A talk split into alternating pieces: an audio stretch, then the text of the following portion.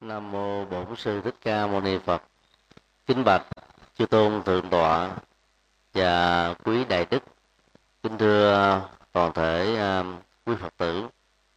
Theo lời yêu cầu, hôm nay chúng ta sẽ à, chia sẻ và trao đổi về à, tinh thần, nội dung và giá trị của pháp môn tịnh độ là những vị xuất gia chắc hẳn rằng là chúng ta đã rõ về à, tông chỉ của pháp môn. Cho nên à, những câu hỏi đặt ra có thể là những vấn nạn mà những người không tu theo pháp môn này hoặc là các hành giả trong pháp môn mà vẫn còn có um, à, những um, đòi hỏi về việc tìm hiểu chuyên sâu hơn thì ờ, sự giao lưu ngày hôm nay sẽ giúp cho chúng ta cung ứng một số ờ, dữ liệu tham khảo cho những người quan tâm về ờ, bản chất của pháp môn mà vốn gắn liền với chiều dài lịch sử phát triển của Phật giáo Việt Nam. Và bây giờ kính uh, uh, xin uh, tôn đức quan hỷ chia sẻ các câu hỏi. Kính thưa thầy có một vị đại đức hỏi tịnh độ tông thiền tông và mật tông có những điểm tương đồng và dị biệt như thế nào?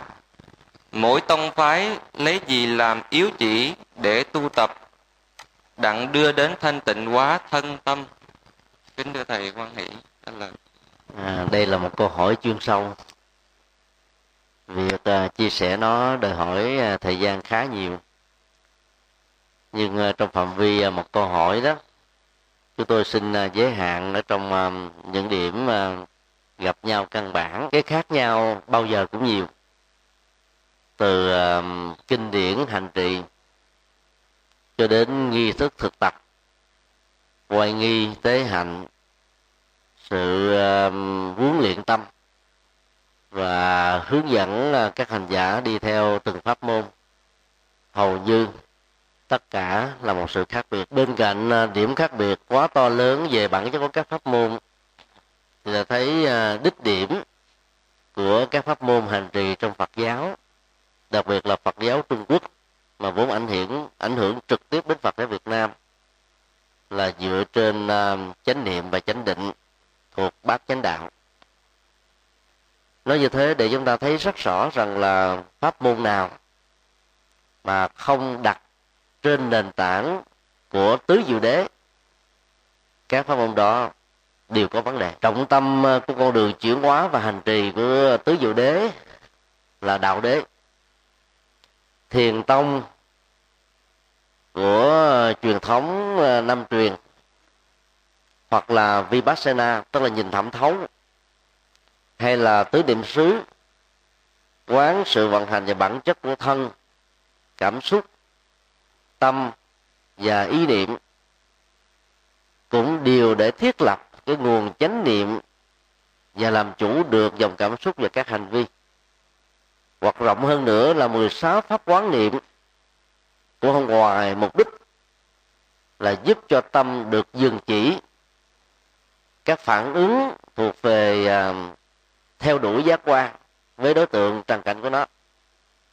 Và khi mà các giác quan mắt vẫn thấy, tai vẫn nghe, mũi vẫn ngửi, lưỡi vẫn nếm, thân vẫn xúc chạm ý vẫn tưởng tượng, nhưng lúc nào cũng đồng hành với chánh niệm. Thì lúc đó, hành giả được gọi là đang đi trên quỹ đạo, hướng tới con đường của thánh.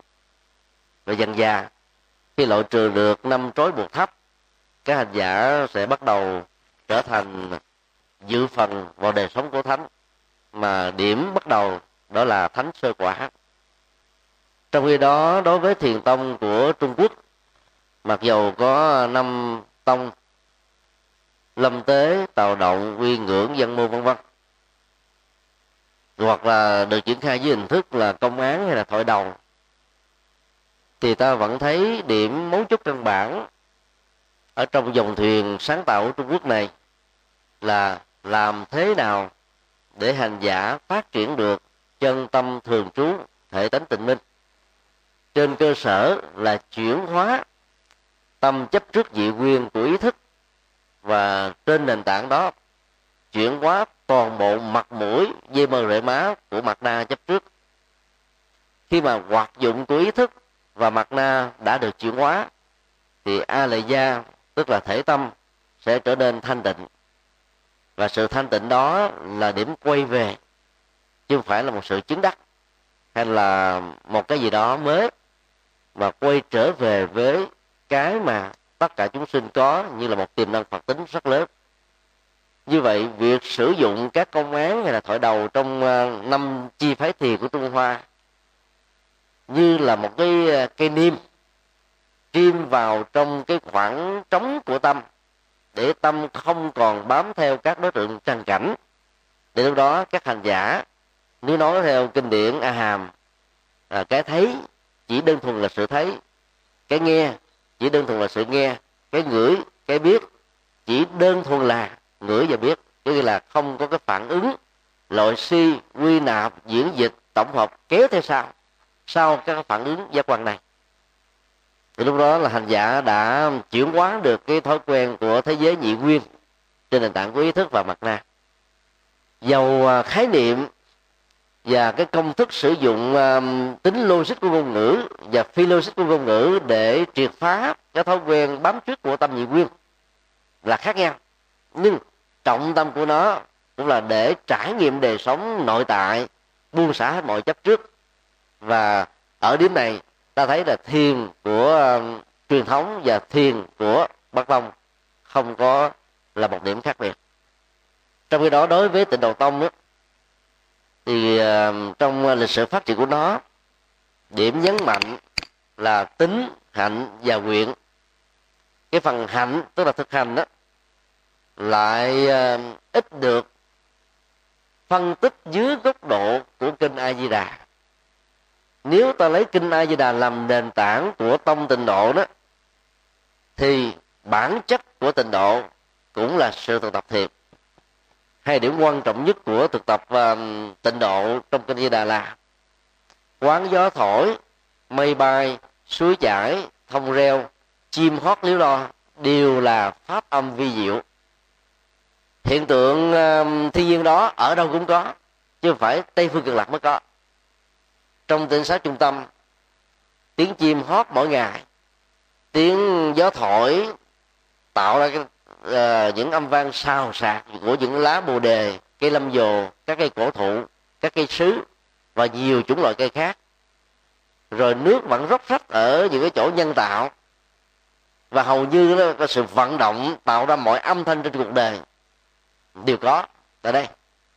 Và nếu ta biết quán tưởng nó như là pháp âm chứ là biến rác thành hoa biến phiền não thành bồ đề thì ở nơi mà sự thực tập đó thực hiện cũng chính là tịnh độ, cũng chính là an lạc.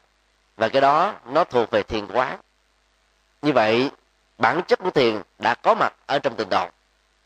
Điểm mấu chốt quan trọng hơn nữa là sử dụng thiền quán như là một nghệ thuật để giúp cho hành giả thiết lập được cái gọi là nhất tâm và bất loạn.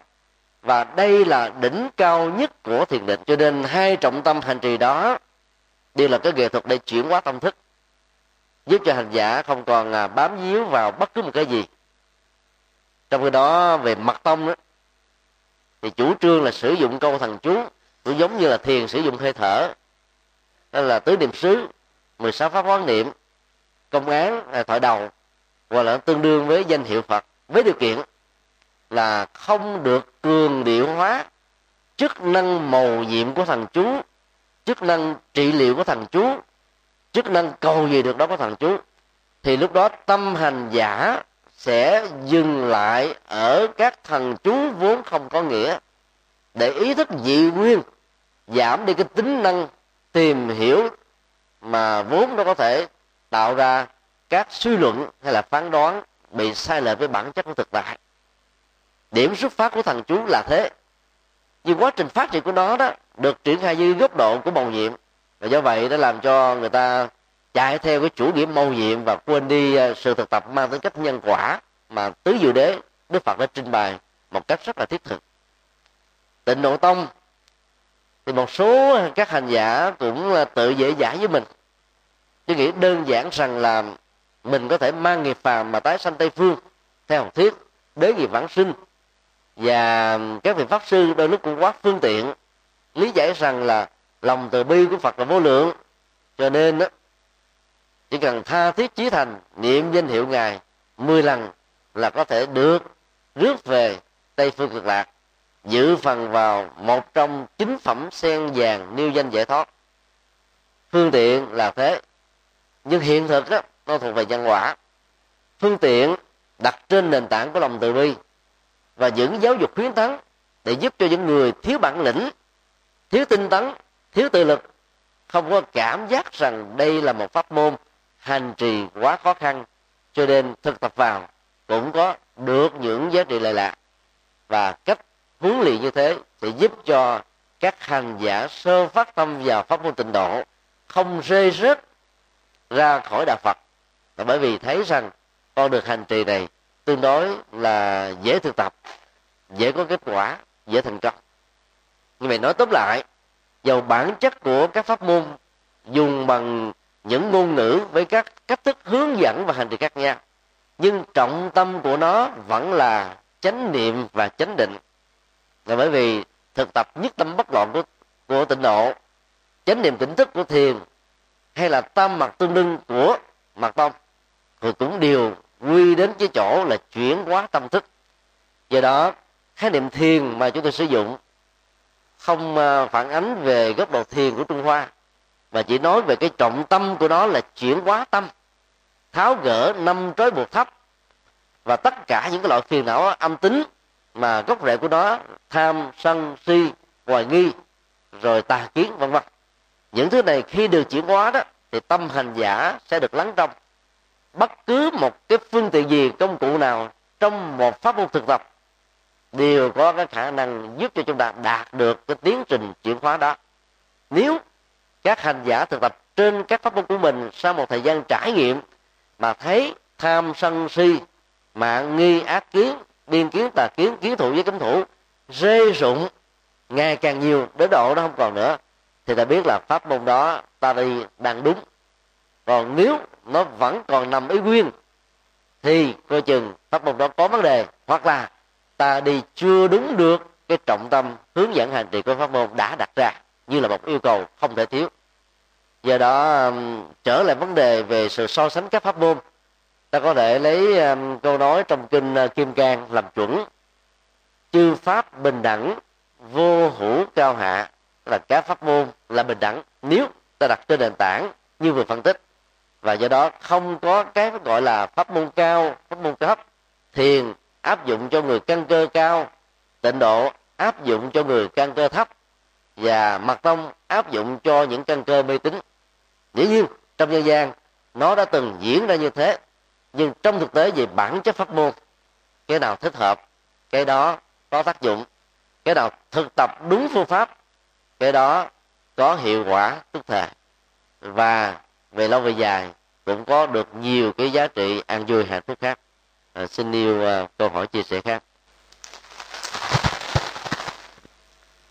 Nam mô bổn sư thích ca mâu ni phật. Kính bạch trên đại đức chủ giảng kính thưa toàn thể đại chúng. Vừa qua con được nghe đại đức chủ giảng nói rằng trong pháp môn tịnh độ ví dụ như mình à, mình có thể quán tưởng như là gió cua trên lá hay là ừ, sông suối chảy. Mình có thể quán nó như là những cái pháp âm vi diệu kính bạch đại đức theo con nghĩ trong kinh uh, căn bản pháp môn đức phật có dạy là uh, đối với lại ờ, ba uh, cái tri tức là uh, tưởng tri và thắng thắng tri và liễu tri thì uh, những cái quán tưởng như đại đức vừa dạy có nằm trong tưởng tri hay không? Kính đại đức kính đại đức uh, từ bi chỉ dạy cho con. A di đà phật. Kinh à, căn bản pháp môn thuộc kinh trung bộ mô tả về à, ba cấp độ của nhận thức luận. Mà cái phần tưởng tri đó, nó chính là tất cả những đầu mối của phát minh. Về khoa học, về thiên nhiên, về xã hội, về nhân dân tất cả các khoa học gia, về mọi lĩnh vực các nhà văn nhà tư tưởng nhà triết học nhà tôn giáo và mọi lĩnh vực còn lại trong xã hội nếu muốn đóng góp cho cái thế giới riêng của mình hoặc là những thế giới chung á những um, sáng kiến mới đó thì việc sử dụng tưởng tri là điều không thể thiếu. Với điều kiện tưởng tri đó đặt trên căn bản của nhân quả và những nền tảng mang tính cách là quy luật để ta phát hiện ra những thứ cần phát hiện. Cái mặt trái của tưởng tri là nằm ở chỗ đó đến lúc uh, tưởng trên um, những nền tảng thiếu uh, thiết thực hay còn gọi là duy lý là duy ý chí hoặc là do suy luận sai. Nhìn rễ cây mà tưởng như là con rắn đang ở ban ngày nhưng mà tưởng như là mộng về ban đêm hoặc là đêm giữa ban ngày tức là ngày giữa ban đêm tất cả mọi phán đoán dầu là quy uh, quy nạp diễn dịch suy luận hay tổng hợp không đặt trên nền tảng của thế giới hiện thực như chúng đang là thì đều được rơi vào cái sai lầm của tưởng tri. Cho nên tưởng tri nó có hai phương diện tốt và xấu. Sử dụng phương diện tích cực của cái tưởng tri đó thì ta đóng góp và phát minh sử dụng sai nó có thể dẫn đến sự điên loạn. Hay được gọi ở trong duy thức học đó là loạn trung ý thức, điên dại, khù khờ, mất trí và bị chạm mạch ở nhiều cấp độ khác nhau. Cho nên tưởng tri um, là cái mà các hành giả tu tập cần phải um, quán chuyển để um, đưa nó vào trong cái quỹ đạo của sự chân chính. Tuệ tri là cái uh, cấp độ nhận thức quan trọng nhất là bởi vì à, nó thiết lập trên nền tảng của tuệ giác, mà nhận thức của tuệ giác là nhận thức ở trên nền tảng của nhân quả. Tức là ai phán đoán, nhận xét, giải quyết các vấn đề trên nền tảng hai lớp nhân quả của tứ diệu đế, được xem là người đang sống với tự tri. Ví dụ à, đối với người tại gia, vợ chồng bất hòa từ ly thân dẫn đến ly dị là một bế tắc. Mà cả hai cần phải thừa nhận đó như là một thách đố. Có nhiều người thì không thích thừa nhận như thế. Cốc cần nói là nếu ổng không cần tôi tôi đâu có cần ổng. Bả không cần tôi tôi dạy gì phải cần bả. Thay vì à, mổ xẻ và nguyên nhân dẫn đến cái bế tắc này, thì hai người à, phát xuất từ cái lòng à, hiềm hận sâu kín bên trong, tỏ vẻ cốc cần trên thực tế thì rất cần nhau như bên ngoài tỏ phải có cần vì cái tôi đang can thiệp vào.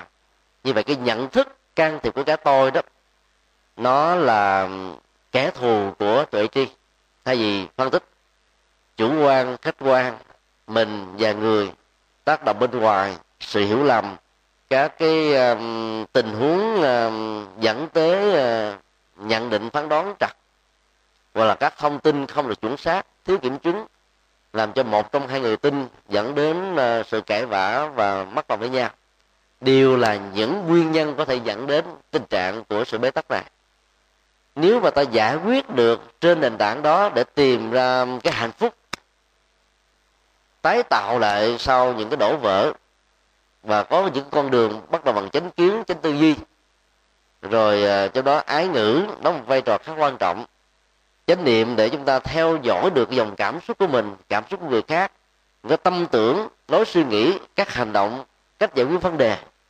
Và chắc chắn rằng là lúc đó tâm định tĩnh sẽ có mặt. Ta có thể bỏ qua những thứ không đáng để bận lòng. Và do đó, tái hợp lại hạnh phúc gia đình là điều chắc chắn có thể diễn ra.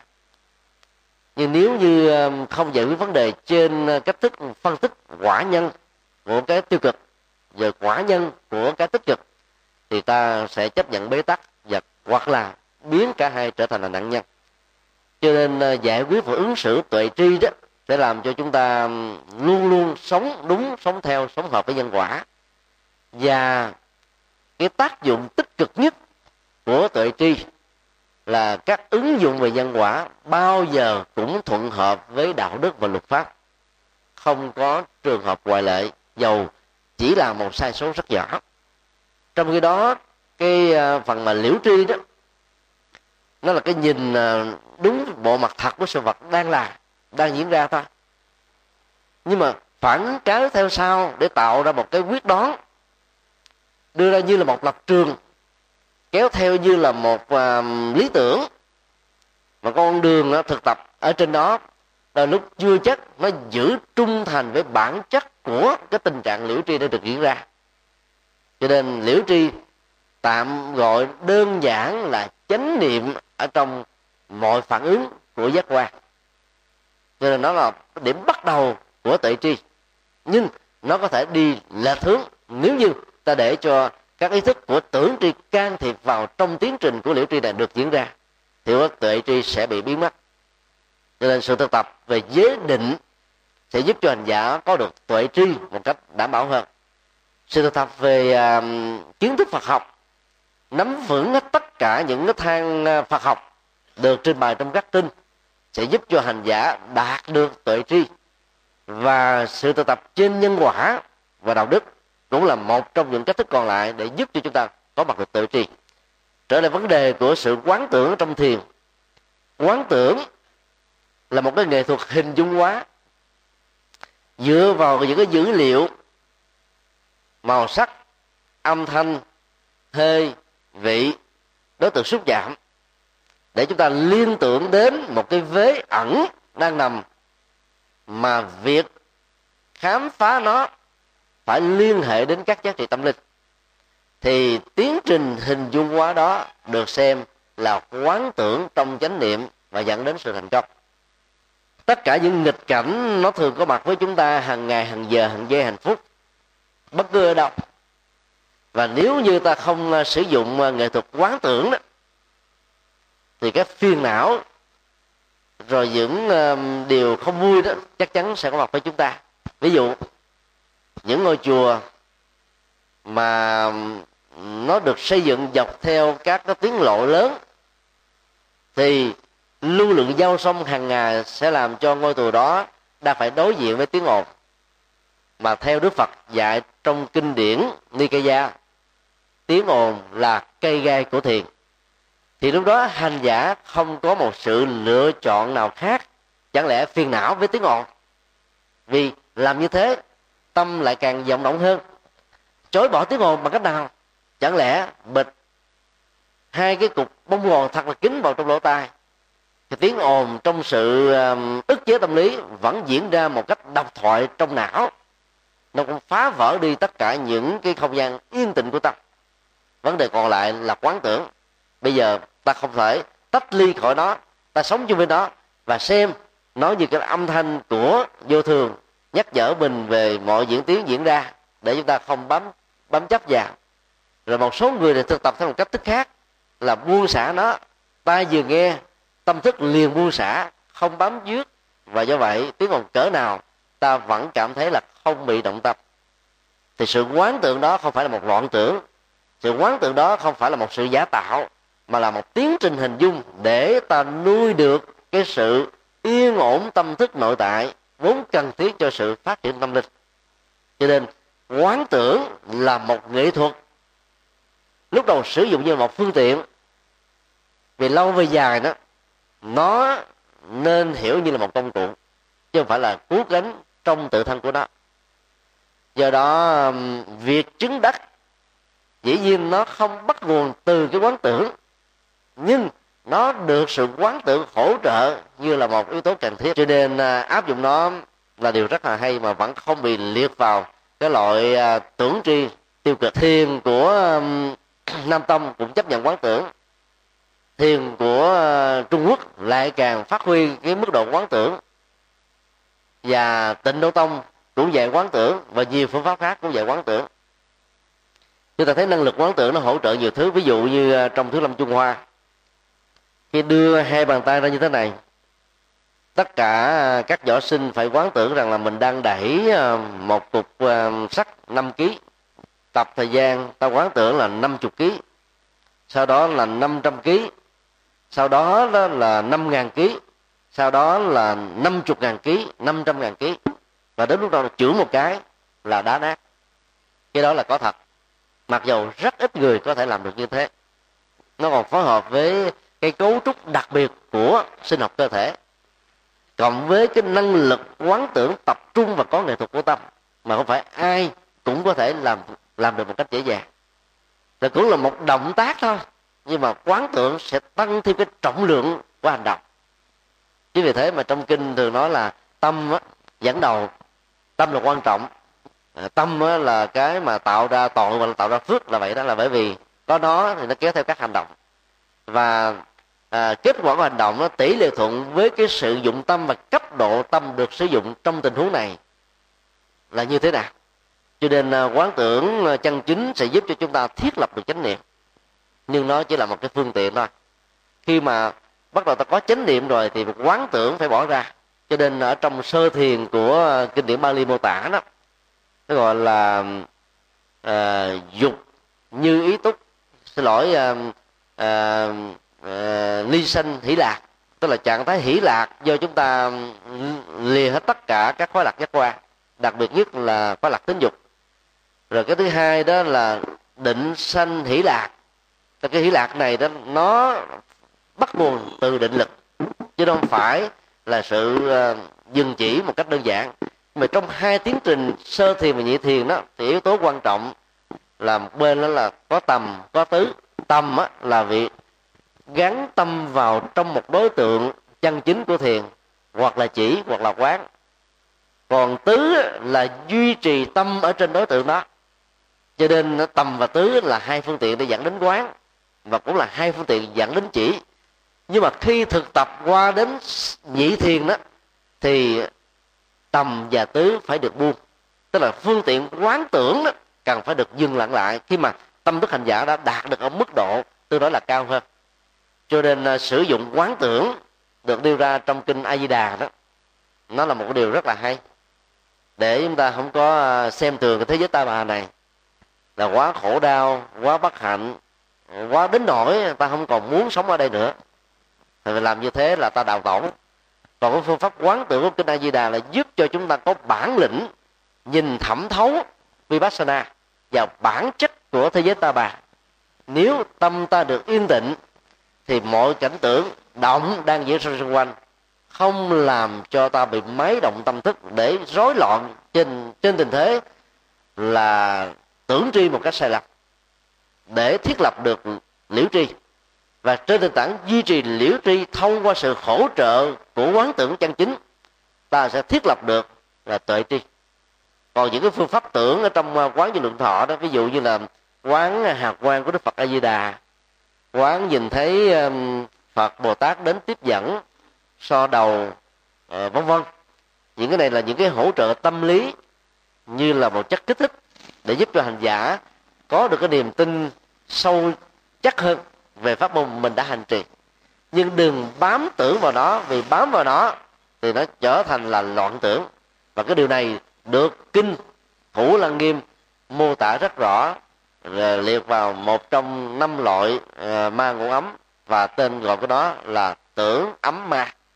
Tức là hành giả sử dụng tưởng như là một phương tiện, bám vào nó như là một cái cánh thì rơi vào là tưởng ấm ma. Mà tưởng ấm ma là một trở ngại. Nếu không chuyển hóa nó về lâu về dài bị gọi là tổ quả nhập ma. Có rất nhiều người bị ờ, chạm cái mạch dây ờ, thần kinh nghe đó. Cho nên ờ, bên lỗ tai của họ lúc nào cái âm vang đó, nó cứ máy động. Giống như là cái con chip của cái máy niệm phật đó. nó có phát hoài cho lúc nào hết pin thôi. Đó thì những người mà bị cái loại loạn tưởng trong cái lỗ tai này là khổ lắm. Nó tùy theo mỗi người mà cái âm thanh đó là cái gì? Ví dụ nếu người đó là một hành giả uh, tịnh độ tông thì cái âm thanh đó là nam mô di đà phật nam mô di đà phật. Nếu người đó là có thiện cảm với một người nào thì âm thanh đó nó liên tưởng đến cái giọng nói của cái người mà họ quý mến. Nếu người đó đang bị ăn quán giang hồ bị một người nào hù dọa nhiều quá thì cái âm thanh đó là lời chửi bới quyền rủa lời hù dọa lời uh, cao có vân vân và làm cho họ ngày đêm sống trong sự khủng hoảng. Không dừng nó lại được. Trong đó quán tưởng của chánh niệm thì khác. Lúc nào ta cần thì nó xuất hiện. Lúc nào không thì nó dặn lặng tắt hoàn toàn. Còn tình trạng lúc nào cũng hiện khởi là giống như cái robine nó hư cái van nước nó phải bung ra ngoài. Thì cái đó là cả một vấn đề. Và phải điều trị bằng sự hỗ trợ của các bác sĩ giỏi ở các bệnh viện hay. Bằng không á về lâu về dài à, ta cứ sống ở trong ảo giác không mà tưởng rằng mình đang thiết lập ở trên chánh niệm cho nên quán tưởng ở trong kinh đi già và những phương pháp quán tưởng khác của đạo phật cũng vậy chỉ là một phương tiện để chúng ta vượt qua cái nghịch cảnh đang diễn ra xung quanh. Khi mà nghịch cảnh đó hết và ta đã vượt qua được cái rồi thì không cần thiết phải sử dụng quán tượng đó như là một sự hỗ trợ nữa. Thì lúc đó định lực và định tâm sẽ bắt đầu có mặt. Sự thăng tiến trên um, trên trên tiến trình tâm linh sẽ đạt được ở mức độ cao nhất của nó. Xin uh, nêu câu hỏi chia sẻ khác. Mô bổn sư thích ca mâu ni phật. Kính mời như đại đức tham gia đặt câu hỏi trong buổi giao lưu hôm nay A Di Đà Phật, kính bạch đại đức dân sư, kính bạch đại chúng. Con có một câu hỏi thắc mắc là à, Ấn Quang Đại Sư là một vị tổ thứ 13 bên Trung Hoa. Thế tại sao Ngài lại tu theo tịnh độ và giữa thiền và tịnh có cái sự hỗ tương nhau như thế nào trên con đường tu tập? Kính mong mà đại đức dân sư à, diễn giải cho con được rõ.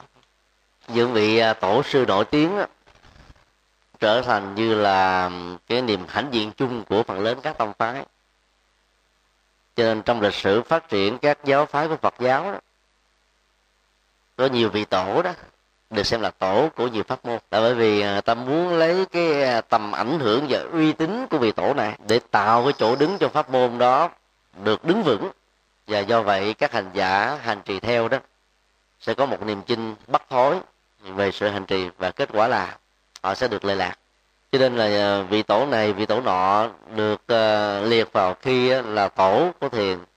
Lúc là tổ của tịnh độ là một chuyện rất là hiển nhiên thôi. Nó có nhiều lý do để dẫn đến um, những um, cái cách liệt kê như vậy. Thứ nhất bản chất uh, của tịnh độ tông đó, nó liên hệ đến sự hành trì của tất cả các hành giả trên nền tảng tính hạnh và nguyện nếu như một vị tổ nào trong các tác phẩm của mình, hoặc là trong tất cả các cái ngữ lục để lại cho đời đó, nó có những cái câu à, tán dương về duy tâm tịnh độ à, tự tánh di đà, hoặc là phân tích về à, cái thế giới cực lạc, hay là cách quán tưởng, hoặc là nhất tâm bất loạn, một vài cái dữ liệu nhỏ, nó liên hệ đến trọng tâm của pháp tu hoặc là tán dương về cái nghệ thuật à, ba điều kiện căn bản, cần thiết để có được cái hộ chiếu về tây phương. Là căn lành nhiều, tức là không còn tham sân si. Phước báo nhiều, tức là tu dạng hành công đức. Nhân duyên tốt nhiều, có nghĩa là tạo môi trường điều kiện hoàn cảnh thuận lợi cho việc tu được tốt. Mà việc tán dương đó dẫn đến cái tình trạng hành trì như là một tâm thì lúc đó các tổ như thế, mặc dầu thuộc về thiền hay là thuộc về mặt tông hay là thuộc về à, pháp hoa tông hay là tam luận tông vân vân.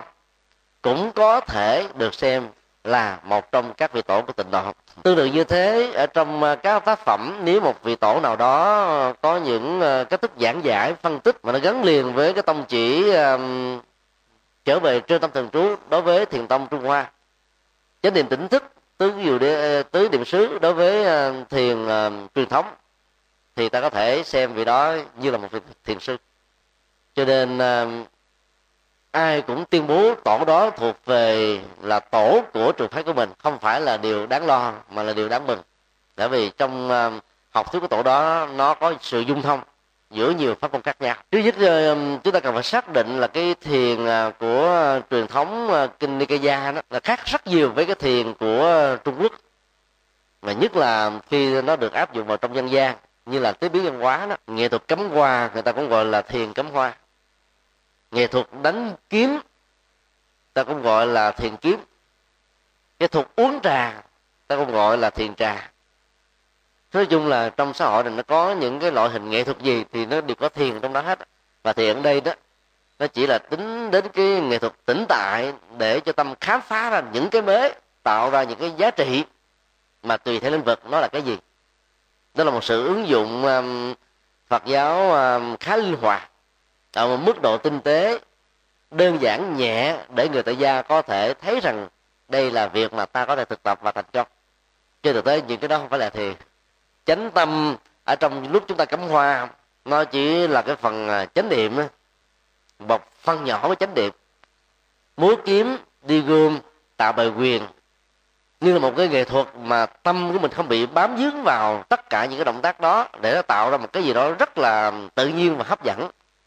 Điêu luyện thì nó chỉ là một phần nhỏ của tập trung ý, chứ nó chưa phải là chánh niệm của thiền. Vì chánh niệm của thiền nó còn phải liên hệ đến dòng cảm xúc nữa.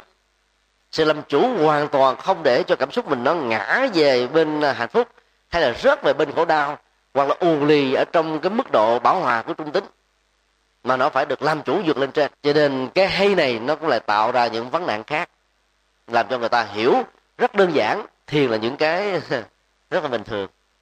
Rồi thậm chí những câu chuyện mang tính cách là logic ngôn ngữ hay là những câu chuyện học làm người nho nhỏ và những câu chuyện đạo lý nó có chất uh, giúp cho người ta có thể suy tư động não sau khi đọc qua nó. Cũng được gọi là những câu chuyện thiền. Cái này nó không phải là thiền đó nè thiền là một tiến trình thực tập tâm binh. Mà trong đó đó, tất cả những cái phiền não, nỗi khổ, niềm đau được chuyển hóa. Chứ không phải là bị ức chế hay là bị đè nén. Và chuyển hóa đó làm cho tâm của con người được an lạc tĩnh tại, sâu lắng bên trong thật là lâu dài. Thì đó mới gọi là thiền. Cho nên là tịnh độ tông, qua nhất tâm bất loạn, hay là thiền tông qua chánh niệm tỉnh thức hay là tới niệm xứ mười à, sáu pháp quán niệm và mặt tông. Mà nếu đạt được cái tiến trình nội dung như vừa nêu thì cái đó đều được gọi là thiền ha. Như vậy đạo phật đạo giác ngộ tức là đạo chuyển hóa tâm thức tức là đạo thiền. Và cái thiền này nó khác với thiền tông. Các cái niệm thiền tông bây giờ được sử dụng quá khác rồi. Ví dụ các à, cái câu mà đối thoại công án của các thiền sư người ta gọi nó là ngôn ngữ thiền. Hay có cách thức riêng của người trung hoa thôi. Chứ còn áp dụng nó vào trong công thức chung thì khó được chấp nhận lắm có một vị thiền sư hỏi um, có một vị thiền sinh hỏi vị thiền sư, phật là gì? Thì sư đã trả lời là, que cứt khô thì rõ ràng ở đây đó, đối tượng thiền sinh có thể là một người chấp rất quá nặng về phật hình thức, về phật xi măng, về phật à, khảo cổ, hay là về phật ngọc ngà châu báu. Xem như thể là là phật thân. Trong đó lời phật dạy, chánh pháp của đức phật, những sự hành trì để trở thành phật thì người đó không bằng tâm để phá cái chấp trước này, cái công án này đã có mặt. Và vị thiền sư đã trả lời một cách là cọc lóc. Tới lúc là nó phản cảm về mỹ quan, văn hóa. Nếu ta đứng từ góc độ văn hóa học để khảo sát nó, que cứt khô, người ta cũng gọi đó là một à, công án thiền. Cái này à, chỉ là sử dụng à, ngôn ngữ để phá cái chấp trước của ý thức bám trên ngôn ngữ thôi. Mà cái đó khi ta hiểu ra được, ta gọi là khai tâm mà trung hoa thì dùng bằng cái từ tôi nói là đau to chút xíu, kiến tính, rồi khích lệ hơn chút xíu nữa, thành phật. Trong lịch sử thiền học của trung hoa thì kiến tính không biết bao nhiêu người, mà nếu hiểu kiến tính là ngang với một cái đẳng thức là thành phật, thì có lẽ là đã có là triệu triệu các đức phật ở trong lịch sử trung hoa rồi. Ta phải hiểu đó là một cái câu nói khích lệ thôi. Thiền học sử dụng những ngôn ngữ rất mạnh để đánh vào cái tâm chấp trước, phá vỡ những cái cố chấp cố thủ của con người trải qua nhiều kiếp. Và là đặc biệt là do những hỗ trợ của ngôn ngữ, cho nên phải sử dụng ngôn ngữ để tháo mở sự chấp trước của ngôn ngữ. Thì cái này nó chỉ là một cái phá chấp thôi chứ không phải là thiền. Thiền là cái tiến trình chuyển hóa tập. Do đó, dù là tịnh độ hay là thiền, các hành giả thực tập mà không có sự chuyển hóa tâm, dầu ở mức độ đơn giản hay là mức độ toàn triệt, thì pháp môn đó là có vấn đề. Cho nên à, ta lấy à, các loại phiền não làm thước đo, lòng tham, sân và si trước khi thực tập có thể rất là nhiều, ai đụng một chút xíu. Nói một câu, mình có thể phản ứng là 10 câu. Chọc tức mình cái, mình có thể ờ, bạo lực, bạo động. Bực tức, xô bàn, đập cửa, khạc nhổ. Nó nặng, nó nhẹ. Máu lên trên đầu làm cho cái gương mặt nó đỏ đỏ lơm và có người thì xanh mét, giống như kẻ uống rượu. Tất cả những cái biểu tượng đó, biểu hiện đó đều là biểu hiện của lòng sân. Và sân luôn luôn đồng hành với si. Hai yếu tố tâm lý tiêu cực này còn tồn tại, thì pháp môn đó được xem là hoặc chưa thực tập nghiêm túc hoặc là nó chưa có được cái năng lực chuyển hóa tâm thức. Cho nên à, đối với chúng tôi thì à, việc thực tập thiền hay tịnh độ không có khác nhau. Với điều kiện, các hành giả tịnh độ tông đừng sống ở trên tha lực, đừng à, cầu nguyện đức phật gia hộ trên nền tảng của lòng từ bi, mà phải sống đúng với nền tảng của kinh ai di đà nêu ra, thì tinh thần tự lực rất cao quán chiếu là một tiến trình tự lực. Tu tập và căn lành nhiều, phước báo nhiều, nhân duyên tốt nhiều là một tiến trình tự lực. Nhất tâm bất loạn là một tiến trình tự lực. Trong kinh a di đà không có một câu chữ ý tưởng nào ngụ ý hay là làm cho chúng ta phải suy tưởng rằng nó là bản kinh của tha lực. Chuyện đó không có. Những mô tả về cái thế giới vật lý, bảy báo, rồi à, nước tám công đức à, thế giới bằng phẳng Ừ, cư dân là ừ, a bề bạc trí và nhất là bắt lọt à, xin lỗi à, bắt thế chuyển. Đều là những cái mô tả để giúp cho chúng ta ừ, có thêm những cái niềm hân quan để tin vào pháp môn thôi. Còn trọng tâm của nó là năm thứ như vừa nêu. Mà nếu thực tập được năm thứ đó thì tiến trình chuyển hóa tâm linh diễn ra rất là tốt. Cho nên để tránh cái tình trạng đánh mất cái tiến trình ờ, chuyển hóa tâm linh ở trong tịnh độ tông đó thì các hành giả tịnh độ nên phân định lời phát nguyện trong lúc thực tập nhân vị và cái tiến trình à, quần đạo khi quả vị đã đạt được rồi. Hai cái này nó khác nhau rất là nhiều. Kinh quán vô lượng thọ với 48 lời nguyện của tỳ kheo bắp tạng được xem như là biểu tượng hay là hiện thân của đức phật a di đà. Đang lúc tu, các hành giả đều là những người phàm. Cho nên dưới tác động của lòng từ bi, ai cũng muốn là mình độ biết bao nhiêu chúng sinh là không hạn lượng, thế này, thế nọ, thế kia. Cho nên trong lời nguyện thứ 11 có câu, hành giả nào niệm danh hiệu tôi 10 lần, được nhất tâm mà không giảng sinh thì tôi nguyện không thành phật. Trên thực tế, trên thế giới này có triệu triệu người niệm được nhất tâm trong vòng 10 giây. Có giảng sinh đâu? Thì họ chưa chết mà. Giảng sinh là tiến trình sau khi chết và tiền kỳ pháp tạng đã thành phật a di đà, lâu xa rồi trên thế giới này vẫn tiếp tục có những người niệm như thế mà ngài đã thành rồi.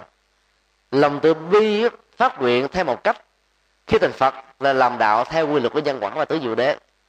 Các đức phật quá khứ, các đức phật hiện tại và các đức phật trong tương lai cũng phải hoàn đạo trên tứ diệu đế thôi.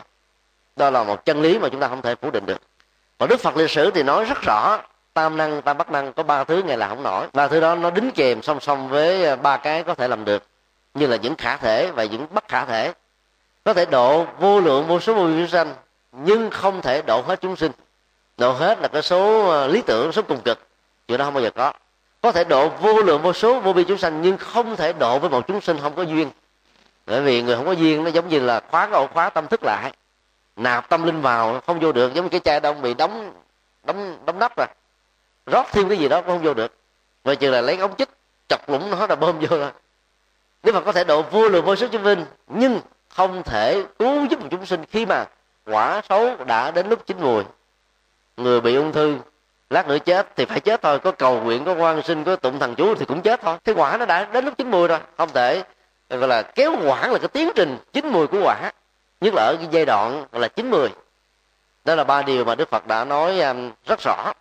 Còn khi mà phát nguyện hành trì ở góc độ nhân nhân vị đó thì ta có thể phát nguyện đủ thứ hết. Ví dụ à, một à, thầy à, trẻ trên chùa Hoàng Pháp phát nguyện đi tam bộ nhất bái. Đính kèm theo đó là một cái lời phát nguyện rất là dài. Bây giờ có thêm một thầy cũng ở Hoàng Pháp nữa phát nguyện đi 13 nước để cầu nguyện hòa bình thế giới. Có tất cả là 68 69 lời nguyện gì đó. Nhưng mà lời nguyện đó được hay không nó, nó liên hệ đến hành trì chứ không phải ngồi nguyện mà nó xong được. Và không khéo những cách thức phát nguyện như vậy nó rơi vào cái tình trạng là khổ hạnh ép sát đấy đức phật phải trả cái giá 6 năm. Phương pháp luận sai lầm suýt nữa là mất mạng. Và ngài đã lên án cái phương pháp khổ hạnh ép sát này rất nhiều. Các tổ trung hoa lại thích khổ hạnh. Ví dụ như um, à, có tổ chủ trương suốt đề không nằm. Phật không dạy thế. Phật dạy là con đường trung đạo. Cái cấu trúc cơ thể đặc biệt của tổ có thể là đặc biệt nên không cần ngủ cũng không sao. Mà những người khác không ngủ sau này là có vấn đề về tâm lý, về tâm thần, về sức khỏe, rồi về những cái chứng bệnh ờ, bại sụi liệt, vân vân. Dạng phật thánh thành của hòa thượng tiên hóa là chủ trương ờ, là suốt đời không nằm. Rồi sau khi hòa thượng tịch rồi thì có mấy người làm theo nổi đâu. Đó là một cái loại khổ hạnh. Mặc dù cái hay của nó cũng có chứ không phải là không có. Nhưng là không cần thiết. Tốn nhiều năm chờ để có được cái sự huấn luyện ngồi ngoài không nằm và tam bộ dứt mái thì do hòa thượng tinh văn à, tạo ra. Thì nó thuộc về một cái loại khổ hạnh. Đức phật không dạy thế. Đức phật dạy chánh niệm. Trong à, từng bước thiền hành mỗi buổi sáng là các hành giả à, tu sĩ là cầm một cái bát. Từng bước chân thảnh thơi đi vào trong các ngọn các cuộc đời. Trải nghiệm của sự an lạc tĩnh đại ở trên các giác quan mà người quan sát đều có thể cảm nhận được. Và chính từ cái sự cảm nhận đó mà sáu lại phát từ một nhà tâm linh trẻ của bà la môn trở thành là một nhà hoàng pháp lỗi lạc, như là cánh tay phải, là tướng của chánh pháp của đức phật. Đức phật không dạy như thế, nhưng mà các tổ lại thích làm như vậy. Trong ờ, các cái ờ, nghi thức và truyền giới đó, thì các tổ trung hoa là khích lệ, cúng dường đức phật bằng ba cái liều. Cho tỳ kheo một liều, cho sa di. Nhiều người làm đến 12 liều. Tức là bốn lần. Cái đó là khổ hạnh. Dĩ nhiên cái ý tưởng của nó là hay. Tức là mình dám cúng đức phật cái đầu của mình, đốt cháy như thế để cho mình nêu một quyết tâm cao độ là không có ra đề nữa. Nhưng mà nhiều người 21 điều cũng ra đời vậy. Nếu không chịu quá được tâm rồi có người đốt ngón tay. Cái mùi này nó thúi thấy một đốt hương phật còn không ngàn. Đức phật kêu là phụng sự chúng sinh là cúng dường chư phật. Người á, có hai bàn tay. Tinh thần đại thừa nhập thế nắng tạo ra đức phật thiên thủ thiên nhãn. Như là một biểu tượng. 500 người gộp lại. Mà số 500 ở trong triết học của Phật giáo là con số nhiều, là vô số, là vô cực. Có nghĩa là làm Phật sự bằng hai bàn tay không đủ, ta phải đối kết là hàng ngàn người khác nhau để làm. Một con mắt tuệ giác không lấy chưa đủ, mà cần phải cái chắc sắm tập thể, cái tuệ tri tập thể để chúng ta giải quyết các vấn nạn của toàn cầu. Hiện nay thế giới đang bắt chước theo, liên kết với nhau lại, với tính trách nhiệm và sự cam kết, chứ không phải là à, đơn độc từng quốc gia nữa. Bây giờ mình có 10 ngón, đốt hết ngón vài ba năm sau đốt ngón nữa giống như kẻ làm biến 10 ngón làm còn chưa đủ bây giờ đốt bớt rồi còn thời giờ đâu mà làm nữa. Hết à. Cái tính năng của việc làm hết à. Đang có phước mà không sử dụng cái phước cho những cái việc làm tốt mà khổ hạnh ép sát trong tình huống này nó dẫn ta vào một cái bế tắc rất lớn và làm cho rất nhiều người hiểu sai đạo phật. Cho đó rất nhiều phật tử là, là đâu có biết. Đây là khổ hạnh. Cho nên tán dương ca nghệ tung hô dạng tuế và những phương pháp khổ hạnh trái ngược với lời phật lại được phổ biến như là một cái ờ, sự mầu nhiệm, vân vân. Nó như thế không phải là mình phê bình ai. Nhưng mà là đệ tử phật thì ta phải bắt chước theo đức phật. Sau khi trả cái giá rất đắt là xích chết sau 6 năm khổ hạnh trên phương pháp tu tập sai, đức phật đã sử dụng chê chữ trong tiếng bali. Từ cái khổ hạnh là cái hạnh ép sát đi đọt thân thể dưới bất cứ hình thức nào với một chi phần nào, đức phật đã sửa chữ lại, khổ hạnh là hạnh khó làm. Khổ là khó. Và đức phật nói, không có cái gì mà khó làm cho bằng là bát chánh đạo. Có được một chánh kiến không phải đơn giản, mà huống hồ có cả tám thứ này. Cho nên hành giả nào mà thực tập được bán chánh đạo, người đó được gọi là người tu khổ hạnh số một, khổ hạnh đệ nhất. Đó là tin tựa, tư tưởng của ờ, kinh ờ, trương bộ và kinh trung bộ rất là chiều sâu. Tam bộ nhất bái thời gian đó là siêu vi gan c. Bởi vì ở dưới lòng đất biết bao nhiêu là thứ ờ, côn trùng. Và thượng từ thông ờ, có lần đã phê phán ờ, các phương pháp thực tập đó bằng bài thơ như thế này. Mê nhiều, lễ lại bụi bờ. Mê vừa, lễ lại phật thờ lộ thiên. Hết mê, hết lại chùa chiền. Ít mê, lễ lại chùa chiền. Hết mê, hết lại tâm điền tịnh thanh. Lại chỉ là một sự bày tỏ lòng tôn kính thôi mà kính bắt như phụ mệnh. Kính phật không bằng là thức tập lời phật dạy. Ngày xưa cái phong tục mà lại phật không có.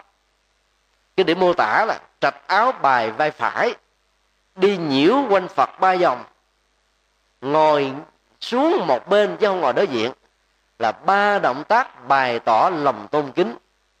Trong nền văn hóa tâm linh của phật giáo, còn văn hóa ấn độ á, là dùng cái lòng bàn tay của mình đụng vào cái bàn chân của người mình tôn kính thuộc giai cấp cao sau đó để lên trán. Cái mà ta coi là thường nhất dơ nhất lại là cái quan trọng mà mình đội trên đầu. Từ đó mà nó có cái biến thể là hành động lại. Cái thời xưa thì không có lại. Cho nên um, vấn đề trở lại là chánh niệm như là một sự um, đi vào chuyển hóa tâm. Nhất tâm bất loạn cuối là một cái nghệ thuật để chuyển hóa tâm tất cả những hành trì nào mà dẫn đến sự chuyển hóa tâm thì cái đó được gọi là pháp môn chân chính của phật giáo. Và cái này nó nằm ở trong bát chánh đạo thôi. Cái loại thiền à, của thiền sư thanh tư đó là thiền uh, tri vọng là một phần rất nhỏ của tứ niệm xứ. Trong tứ niệm xứ đó nó có phần là quán tâm. Tâm nó có tâm trơn tâm vọng tâm thiện tâm ác vân vân. Là chi vọng là một phần nhỏ cái này. Như vậy nó cũng là tứ niệm xứ thôi do đó không có các pháp môn nào ngoài khỏi bát chánh đạo. Và đặc biệt thiền mặt và tịnh nó nằm ở chánh niệm và chánh định đó. Mà nếu ta phát huy chánh kiến cái mà trong uh, kinh uh, trung bộ gọi là tuệ tri đó thì cái chánh niệm chánh định của chúng ta nó sẽ rất là khó để phát huy. Gọi là rất chậm để phát huy. Mà có chánh kiến thì nó kéo theo là chánh tư duy chánh ngữ chánh nghiệp chánh uh, tinh tấn ba bốn thứ này là bốn thứ là, là con đẻ của chánh kiến. Cho nên có chánh kiến chánh niệm chánh định thì bốn cái còn lại tự động được hoàn thành. Do đó hành giả nào tu theo pháp môn gì cũng được miễn là cố gắng là bám vào trong tám cái điều mà có thể giúp cho chúng ta trở thành là một bậc thánh. Cho nên gọi là tứ thánh đế là vậy đó. Sau này tôi gọi là tứ diệu đế dịch nghĩa theo trung hoa. Tại vì thích cái sự mạo nhiệm á. Còn à, nguyên ngữ của nó là Arya mà Arya là thánh tại vì nó có khả năng làm cho người phàm trở thành thánh. Nỗi khổ được chuyển hóa thành niềm vui.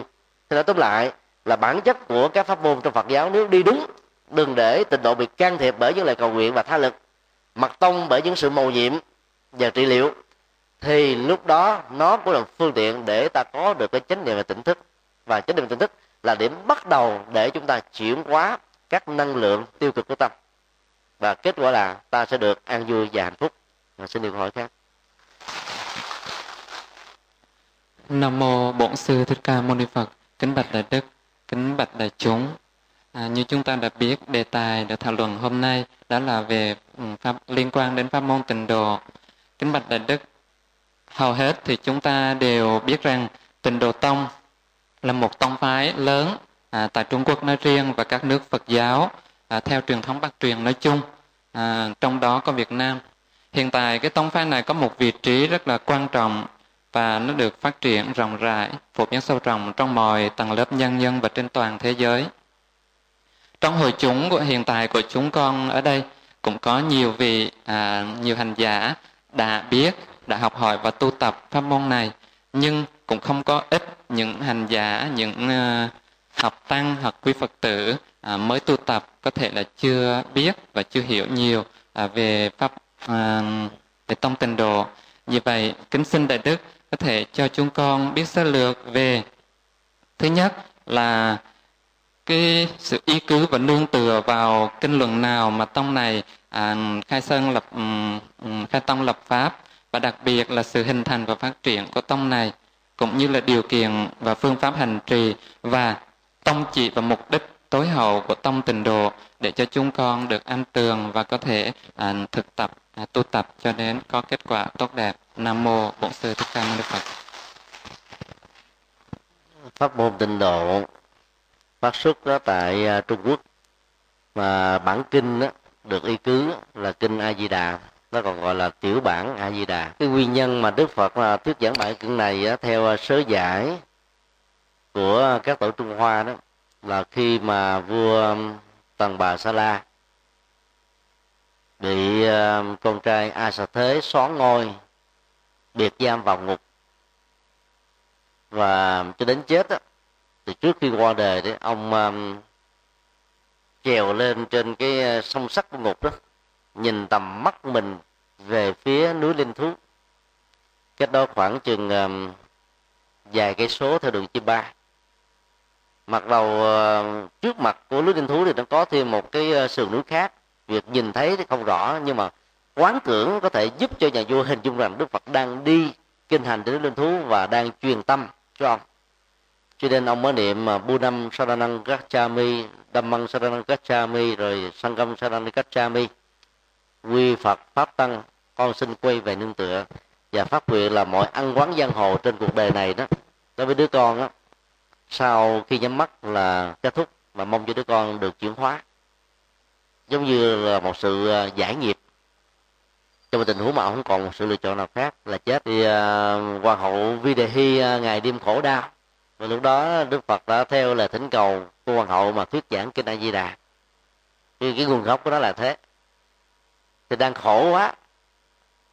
Cái mà mình đang à, giải quyết hiện tại không được thì ta có khuynh hướng là nghĩ tưởng đến một cái thế giới khác.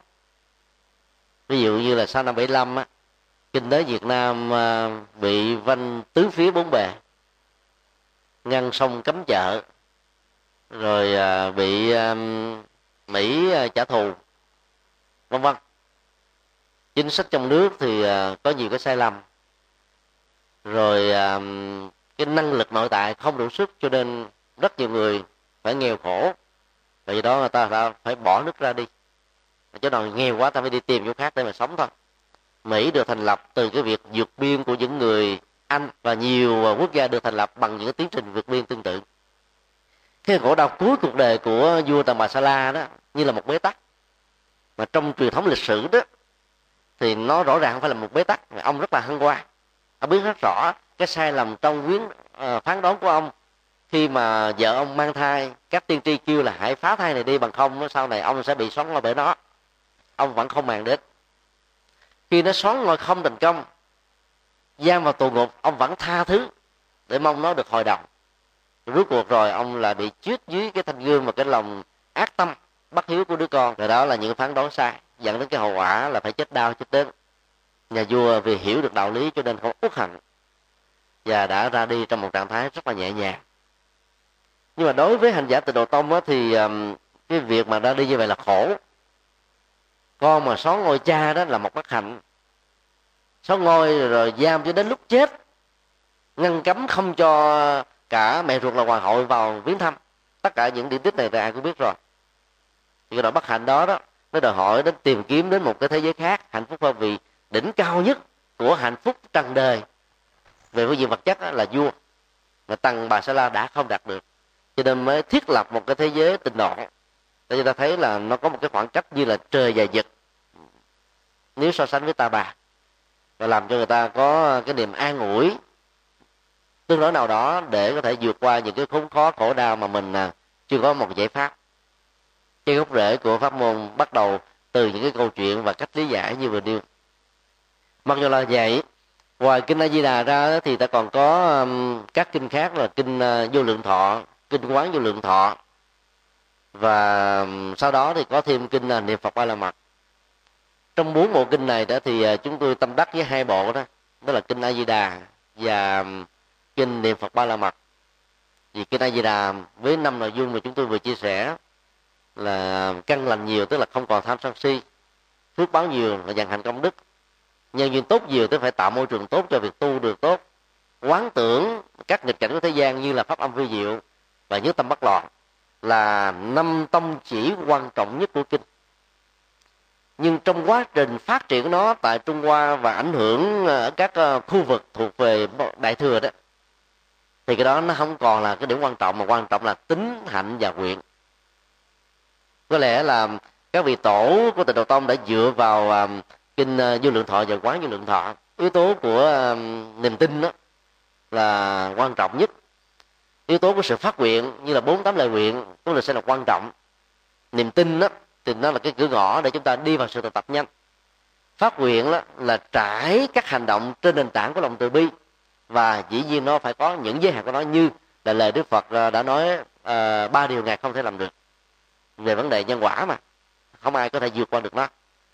Rồi bây giờ à, cái hạnh đó là cái quan trọng. Tính hạnh nguyện đó đúng ra đó là phải là tính nguyện hạnh. Trên cơ sở của niềm tin ta phát nguyện từ phát nguyện ta phải dẫn đến sự hành trì hành trì là thế giới hiện thực phát nguyện là thế giới lý tưởng. Giữa lý tưởng và cái hiện thực đôi lúc nó có một khoảng cách rất là lớn. Ai cũng à, phát nguyện à, cầu cho thế giới này được hòa bình à, đất đất nước được phát triển mọi người được cơm no áo ấm không còn bạo động chiến tranh hận thù những tệ nạn xã hội nhưng nó vẫn diễn ra khắp nơi trên thế giới này. Cái phát nguyện là thế nhưng mà cái mức độ đạt được hay không là một hiện thực thuộc về nhân quả biệt nghiệp của chúng sinh cộng nghiệp của chúng sinh không phải ở một đời mà nhiều đời đó là những giới hạn của sự phát nguyện. Và cái việc thực hành là quan trọng nhất. Và thực hành ở trong tịnh độ tông á, thì à, phần lớn à, từ à, à, ba kinh tịnh độ rút lệ còn kinh a di đà. Từ kinh a di đà rút lệ còn danh hiệu sáu chữ nam mô a di đà phật. Và ta xem như đó là tất cả tông chỉ của của kinh. Và nhiều người đã lý giải dưới nhiều góc độ khác nhau về, về cái ý nghĩa của niệm phật nam mô di đà phật này là như thế nào? Trên thực tế đó việc niệm phật chỉ là một cái um, cái điều kiện rất là um, hữu hiệu để giúp cho chúng ta thiết lập được chánh niệm. Vì ta có niềm tin với đức phật.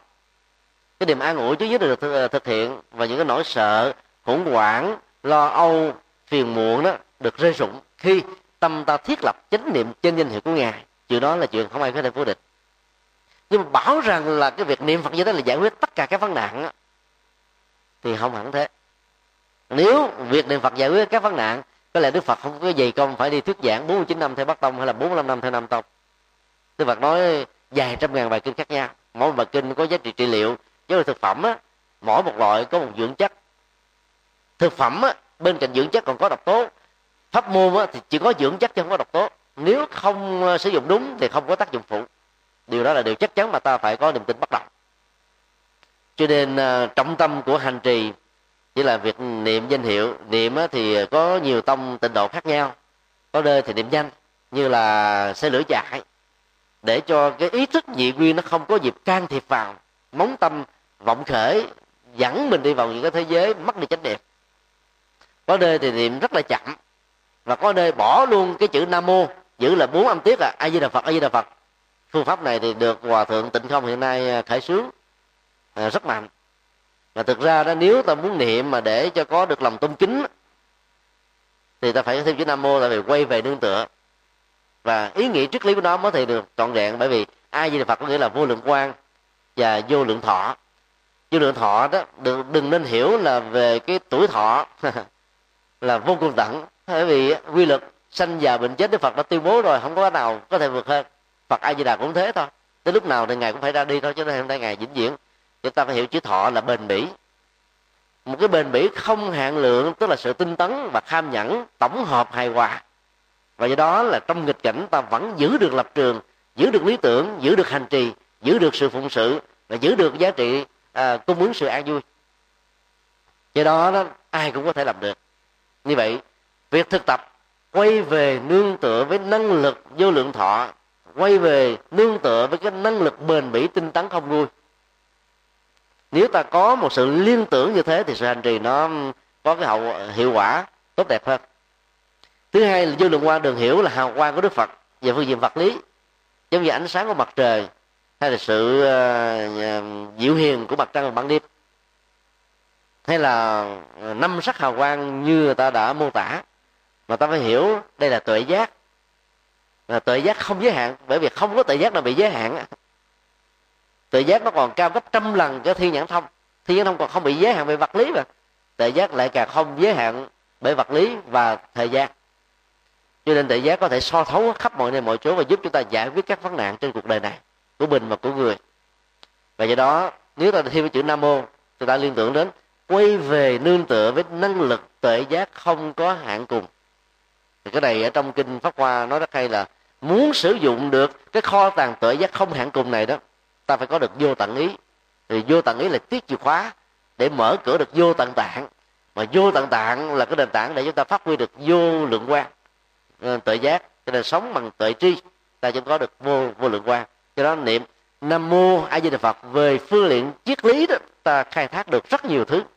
Mà đức phật nói đó là là là là ừ, sự thành phật ở trong tương lai. Như vậy, hành trì tịnh độ tông cũng có hai cấp độ. Cấp độ tín ngưỡng, rất nhiều bà cụ, ông cụ niệm để cầu phước mà. Rất nhiều ông cụ, bà cụ niệm để được ờ, bình yên mà. Niệm để trị bệnh đó, niệm để hồi hướng công đức mà. Và cái đó là cái phần vỏ của tịnh độ tông, là lớp kẹo sikola của pháp môn này. Còn cái viên kim cương ở trong pháp môn này đó đó là quay về nương tựa với tính giác không giới hạn, quay về nương tựa với sự tinh tấn tham nhẫn không giới hạn để có được tính giác đó. Khi thực tập được như vậy, thì ta sẽ có được cái năng lực thứ ba là vô lượng công đức. Vô lượng công đức là kết quả của sự hành trì. Trong à, quá trình phát triển của tịnh độ tông thì ta thấy là nhấn mạnh đến lòng từ bi của các đức phật và các vị bồ tát tại đây. Vì do đó, các hành giả đi về cái phương diện cầu phúc là nhiều, chứ không phát huy được cái tự giác. Mà do đó, triết lý của kinh này Di Đà rất là sâu bây giờ được sử dụng để giúp cho người chết kinh đó là dành cho người sống. Người chết rồi không còn điều kiện để làm căn lành nhiều phước báo nhiều nhân viên tốt nhiều quán tưởng uh, chánh pháp nhiều. Cũng khó mà đạt được nhất tâm bất loạn nhiều. Chỉ có người còn sống mới làm được như thế thôi. Bây giờ được sử dụng cho cái kinh cho người chết. Đó là một điều rất đáng buồn dẫn đến rất nhiều sự hiểu sai. Các vị tịnh độ tông um, khác thì có cái khuynh hướng rộng hơn. Triển khai um, à, 10 quyển lớn của Bồ Tát Phổ Hiền. 10 quyển lớn đó tất cả chúng ta đều đã thuộc rồi. Đọc mỗi ngày trong các khóa kinh. Thì nhờ 10 quyển lớn này chúng ta thấy là có thực tập được nhiều cái pháp môn khác. Chứ nếu mà có niệm nam mô di đà phật không á thì giá trị của nó là được định tâm nè là được chỉ tâm nè là được quán tâm nè là được là phước báo công đức do chúng ta có niềm tin và lòng tôn kính cao. Còn chuyển hóa tất cả các phiền não nó phải áp dụng nhiều pháp môn khác nữa. Mà trong kinh di đà đã nói rất đủ. Còn kinh à, niệm phật ba la mật đó thì à, các triết lý đại thừa không có triết lý gì mà không có trong đó.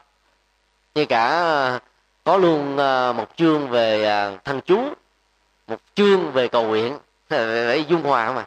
Thằng chú và cầu nguyện, phần lớn ai người ta cũng quan tâm, ai cũng thích nghĩa là có phước báo nhiều đó. Ai cũng thích vào. Và đó chính là viên kẹo sô cô la để cho ta thích mà đi vào trong kho tàng của các giặc kim cương người thích kẹo sô cô la cũng có được giá trị của đời độ tông. Người đi tìm châu báu thì được cái giá trị quý hơn nhiều. Cho nên là hành giả từ độ tông á, ta nên dựa vào hai bản kinh căn bản. Đó là kinh a di đà phật và kinh niệm phật ba la mật. Rồi kinh à, quán vô lượng thọ với vô lượng thọ đó người ta học về những cái thức quán tưởng mà. Quán tưởng à, đơn giản trong kinh a di đà cũng đã có rồi. Ta học về cách thức phát nguyện đó. Nhưng phát nguyện á không bằng là hành hành nguyện.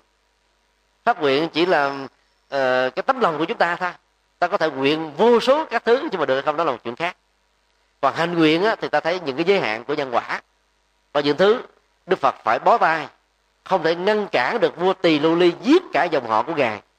Chỉ vì cái tôi bị thương tổn rằng dòng họ Sakya đã chê trác, cưới nữ tỳ mà bảo rằng là công chúa.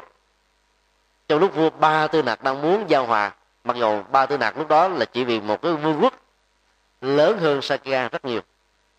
Đức Phật hoàn toàn bế tắc. Đức Phật đã dùng lòng từ bi, Đức Phật đã khích lệ, Đức Phật đã phân tích, Đức Phật đã dạy các nghệ thuật chuyển hóa ăn quán giang hồ. Nhưng mà tỳ lưu ly không nghe theo thì hậu quả cuộc chiến tranh vẫn diễn ra như thường. Nguyện của ngài rất là lớn nhưng mà ngài vẫn phải chấp nhận cái giới hạn. Tại vì người ta không, không lắng nghe ngài. Do đó thực tập theo tình độ tông dù là có phát nguyện đi nữa thì ta cũng nên nhớ là phát nguyện nó có những giới hạn. Hành nguyện nó sẽ tháo gỡ những giới hạn. Chính vì thế mà tự theo tôi nhãn đến một ngàn bàn tay. Ta phải làm ta phải hành ta phải dấn thân phải phụng sự thật là nhiều thì mới chuyển được các nghiệp xấu chứ phải đơn giản, phát nguyện là xong hết đâu nói như thế không có nghĩa là chúng tôi phê phán từ độ tông. Chúng tôi là người đang hành từ độ tông mà. Nhưng là muốn ờ, chia sẻ một cái góc độ tịnh độ tông ờ, thực tập tự lực mà các tổ ờ, ngày nay gọi là tịnh độ tông dân gian.